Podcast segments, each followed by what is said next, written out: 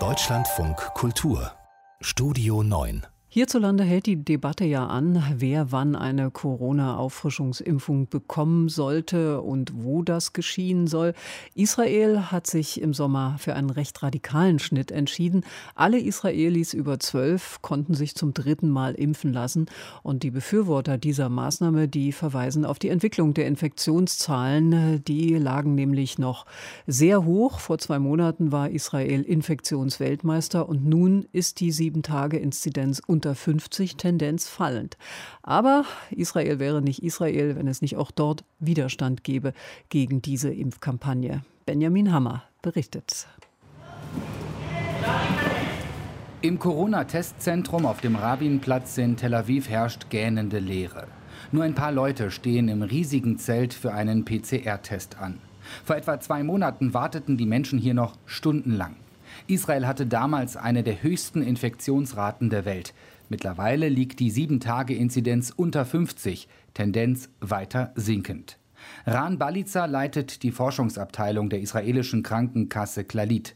Er ist davon überzeugt, dass die vielen Drittimpfungen zu einem Rückgang der Infektionsrate geführt haben.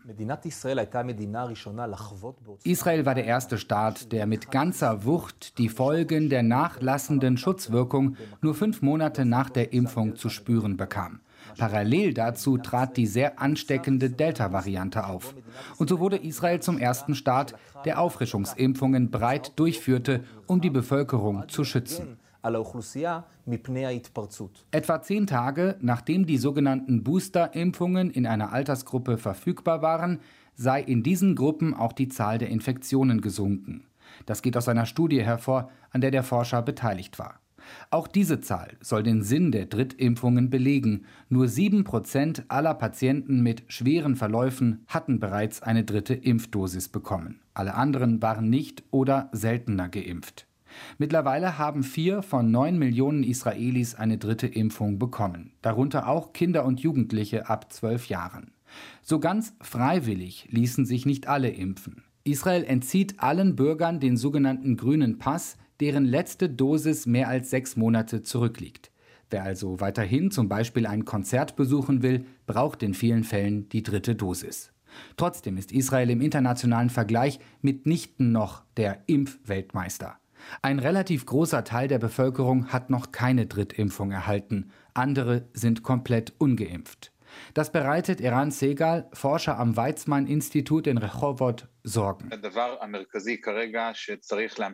Momentan sollte es noch immer unsere zentrale Aufgabe sein, die Menschen besser zu erreichen, sagte er dem Portal Ynet. Also 650.000 Menschen, die sich noch gar nicht haben impfen lassen, außerdem 1,5 Millionen, die eine Boosterimpfung erhalten sollten. Die Anzahl der Impfverweigerer ist eigentlich sehr klein. Ich denke, dass der Hauptfehler zu Beginn der vierten Welle darin bestand, dass es zu lange dauerte, bis sich die Menschen mit der Auffrischung haben impfen lassen.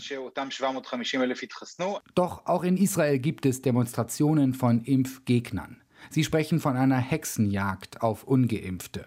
Viele protestieren lautstark, aber friedlich. Manche Impfgegner überschreiten jedoch eine Grenze. Sharon Alroy-Preis, eine hochrangige Mitarbeiterin im Gesundheitsministerium, bekommt Morddrohungen und braucht mittlerweile einen Leibwächter. Die Drohungen kommen in Wellen, sagte sie dem Fernsehkanal 13. Die stehen in direktem Zusammenhang mit den Impfungen. Immer wenn es etwas Neues zu den Impfungen gibt, gibt es eine Welle der Bedrohungen und der Beleidigungen.